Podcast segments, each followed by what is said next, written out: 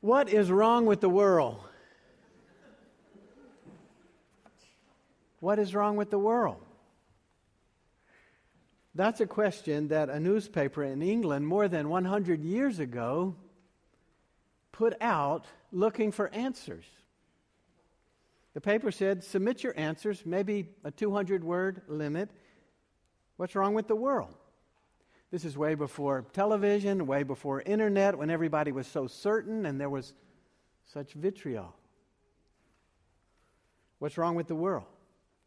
I suspect that the newspaper got lots of answers in the early 20th century, many familiar comments ranging from communism to crime, ranging from corruption in government to suspicion of the wealthy, ranging from the ineptness of the working class. There were probably essays about the loss of traditional values and many other topics.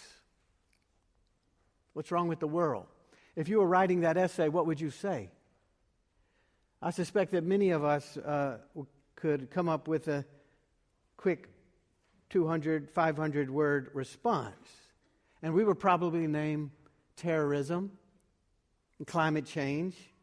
We might write about the quagmire in government. We might uh, talk about progressive or regressive policies of whatever group we disagree with.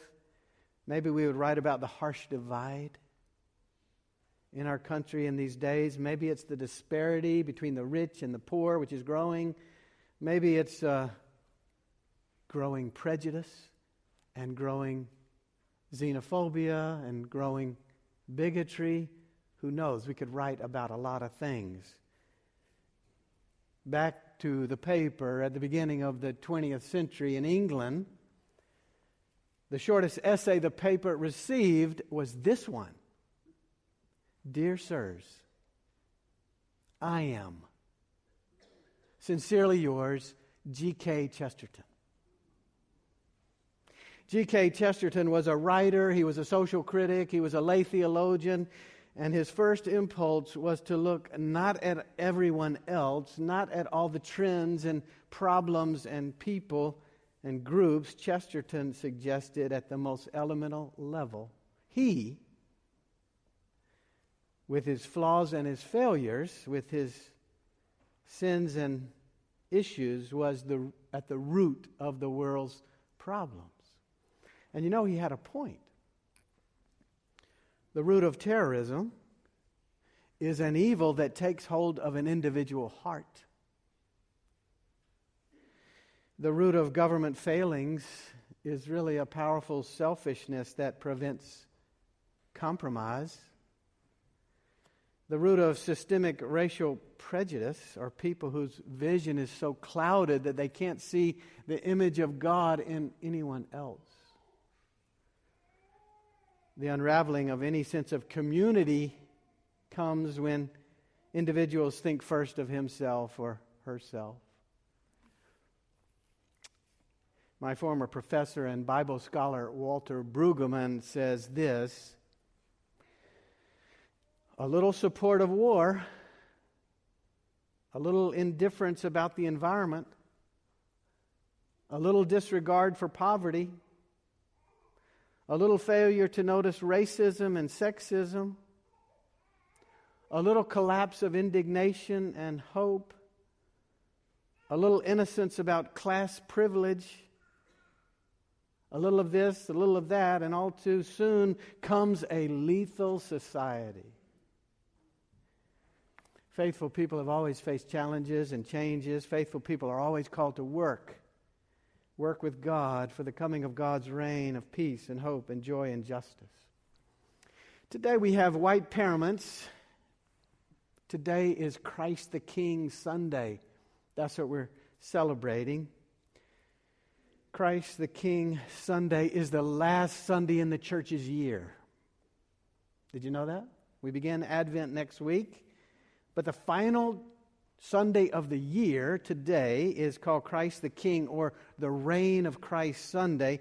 The church year wants to always end affirming something very important Christ reigns. This is God's world. We're God's people. Nothing in life or death can ever separate us from God's promises of love through Christ our Lord. God is the Alpha, God is the Omega, the beginning and the end. We want to affirm that today. Christ the King Sunday was initiated in 1925 by the Pope, right after Benito Mussolini dissolved the Italian parliament and became dictator. After World War I, other dictators were emerging across Europe, and the Pope felt strongly that the church needed to assert the authority of Christ for the healing of the nations and for the hope of the whole world. Christ the King Sunday. Isn't that interesting? In times of political change and challenge, we always want to affirm this truth Christ reigns. In Christ, all things begin. In Christ, all things are fulfilled. Christ reigns. That's the good word of this day. And it's especially a good word when we want to answer that question what in the world is wrong with the world? Since Christ reigns, Christ is the first and the last and the living one, this affirmation intends to frame everything about our lives. Frame everything about us. We've already heard the text for the day. It comes from Ephesians chapter 4, and it's the words of Paul lead a life worthy of the calling to which you've been called a message to all of us. Lead a life worthy of the calling to which you've been called with humility and gentleness, with patience, bearing with one another in love. Do you sense what's going on on Christ the King Sunday? It's almost always what happens with our life with God. There's the promise of God. God reigns. God is the first and the last, the Alpha, the Omega, and then there's always the expectation. What does this mean for our lives? Well, lead a life worthy of the calling to which you've been called. This is always how it works. Covered with God's love, covered with God's affirmations and light, we're called. Called to be in the world serving God. We are comforted we are cared for, and we are sent out to be God's people working in the world. We are showered with the news Christ reigns. It's true, yet it always comes with an expectation. Jesus says, Follow me. The prophets say, Do justice and love kindness and walk humbly with your God. Our word of the week on this Christ the King Sunday is vocation. Vocation. When I was studying theology at Yale, especially the theology of Karl Barth, this word vocation became one of my favorite words. Karl Barth is a Swiss theologian of the mid 20th century, and he wrote pages and pages and pages and pages and pages of theology. But one of the things that he did, perhaps as well as anyone else ever, was explain what it means really to be a Christian. Too often we've answered that question what does it mean to be a Christian in terms of what we believe? We Christians have often thought that to be Christian means believing things in a certain way, believing things rightly, getting it right with our beliefs. For example, is Jesus fully God or fully human? We debate that through the ages. Is the Bible the Word of God, and in what sense is it? We keep debating that through the ages. Is it literal or not? Do we baptize infants or children, or do we wait and baptize older adults? We debate these things, we question these things, and it's given the impression that Christian faith is mostly about what we believe. Karl Barth and many others along the way can talk a lot about beliefs, and they're really good at it, but mostly Karl Barth and some others want to emphasize that while Christian faith means knowing things and it means affirming some very important things like God's presence and God's promises, which we're talking about today, faith in Christ leads only in one direction leading a life worthy of the calling to which you've been called, is one way of putting it. A Christian is not just one who believes certain things, a Christian is one who is called, whose life is focused a certain way. Called. Called. The word uh, in Latin is vocare, which gives us the word vocation. True Christians know that their lives are oriented a certain way. We are illumined by God's love and promises that cover us, and we are called to live always with love and faithfulness every day of our lives. We live under the reign of Christ always, yet we orient our lives always in obedience. Jesus says, Follow me. We seek to love and serve as Jesus' disciples. You heard me already quote that confession, that question from the Heidelberg Catechism what is your only comfort in life or in death? Only comfort that I am not my own, but I belong, body and soul, in life and death, to my faithful Savior, Jesus Christ. That's what we affirm at baptism. And the rest of that question as it unfolds is what does that lead to? What does that become? Well, we seek to live with gratitude in all things and faithfulness in all things, living and serving Jesus Christ. We belong to the God who reigns, and we live only for God. We know about God's love and promises that cover us, and all of life is about living for God. That's vocation. Barth was strong to say there is no salvation without vocation. This is one of the best things about our tradition, our Presbyterian theologians. There's no election into God's presence without service in God's name. There's no promise of God's comfort around us without the call to serve God in the world. There's no grace that does not lead to generous, gracious lives from each of us.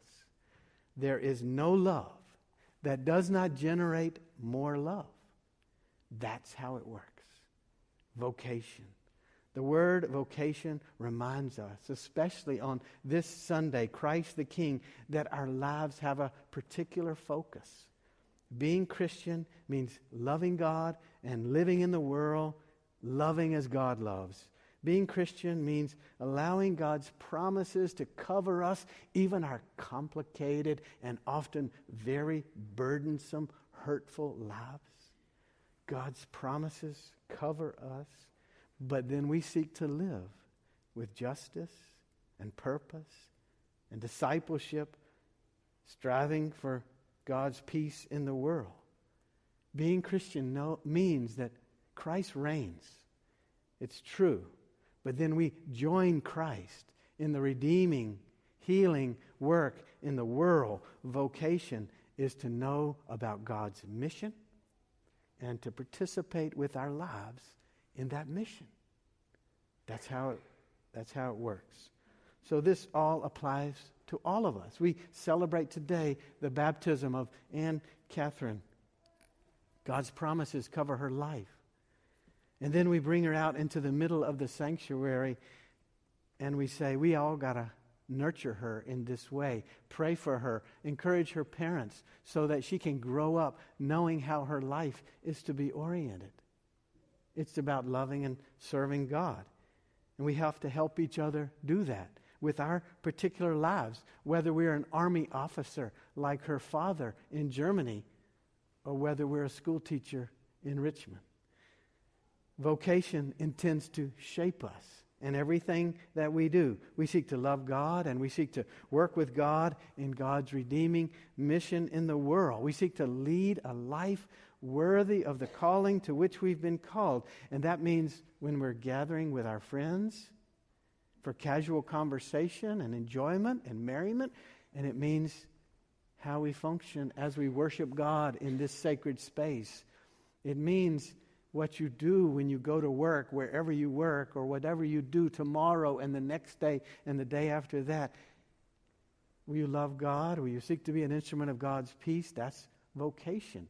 How will it play out with your colleagues? How will it play out with your subordinates? How will it play out with your decisions? How will it play out with what's on your mind and your heart? Vocation. It's what shapes us vocation reminds us that every aspect of our lives is about God's abiding care and promises. We live under that. And every day every aspect of our lives is about participating with God in God's mission in the world. Vocation. Our vocation is not one thing that we figure out on some day and then try to do it. Our vocation is rather how we do everything, how we strive to do everything. Is it in line with God's purposes? How do we spend our money? How do we take care of our bodies? How do we treat our families? How do we treat one another? Is it in line with God's intentions? Is it participating in God's redeeming and healing work in the world? Are our lives in line always with what God is trying to bring about in God's reign? We are to have an overall sense of our identity and then a purpose that increasingly bends toward God and God's intentions in the world. That's the essence of vocation. What's wrong with the world? Well, many things. Many things. And G.K. Chesterton's answer reminds us that we're indeed all part of the problem. Yet Christ reigns. That's the promise. Christ reigns. It's an important affirmation. And our job is to lead a life worthy of the calling to which we've been called. What's going to inspire you and me today tomorrow, in the days ahead, to live in the context of vocation? What's going to inspire us re- afresh of loving God and loving what God loves in the world? Maybe it's the current movie out about Desmond Doss, who's from Lynchburg, who uh, life is depicted in the movie Hacksaw Ridge. Uh, he won a Medal of Honor as a soldier at Okinawa, even though he refused, because of his faith, to ever touch a gun. He won a Medal of Honor because he saved 75 of his fellow soldiers. Maybe that will inspire you to think afresh about vocation. Maybe it's the life and work of John Lewis, the Georgia congressman whose vocation had him marching across the Selma Bridge with Martin Luther King and engaged in many other things that were at great cost to his life, even up to today.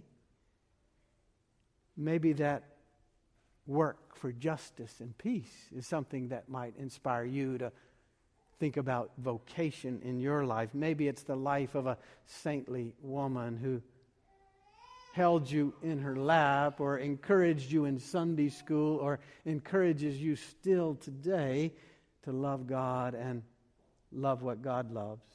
Maybe it's a famous writer or preacher or poet or someone else who's challenging you to think about your life in the context of vocation.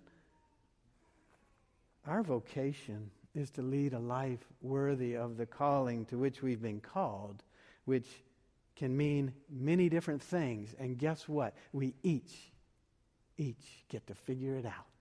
What's it going to look like for you? Maybe standing up against bullies and embodying God's love. Maybe it's standing with people who are feeling threatened and ostracized today.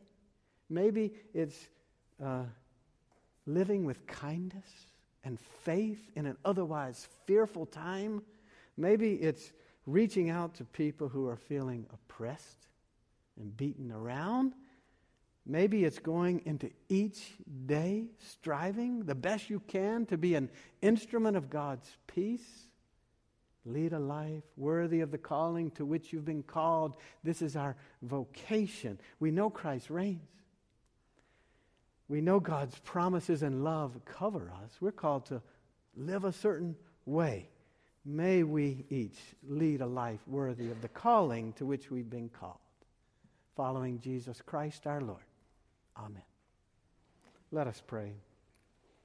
Oh God, we believe you reign in the world. Help our unbelief and guide us in the way of Jesus Christ our Lord. Amen.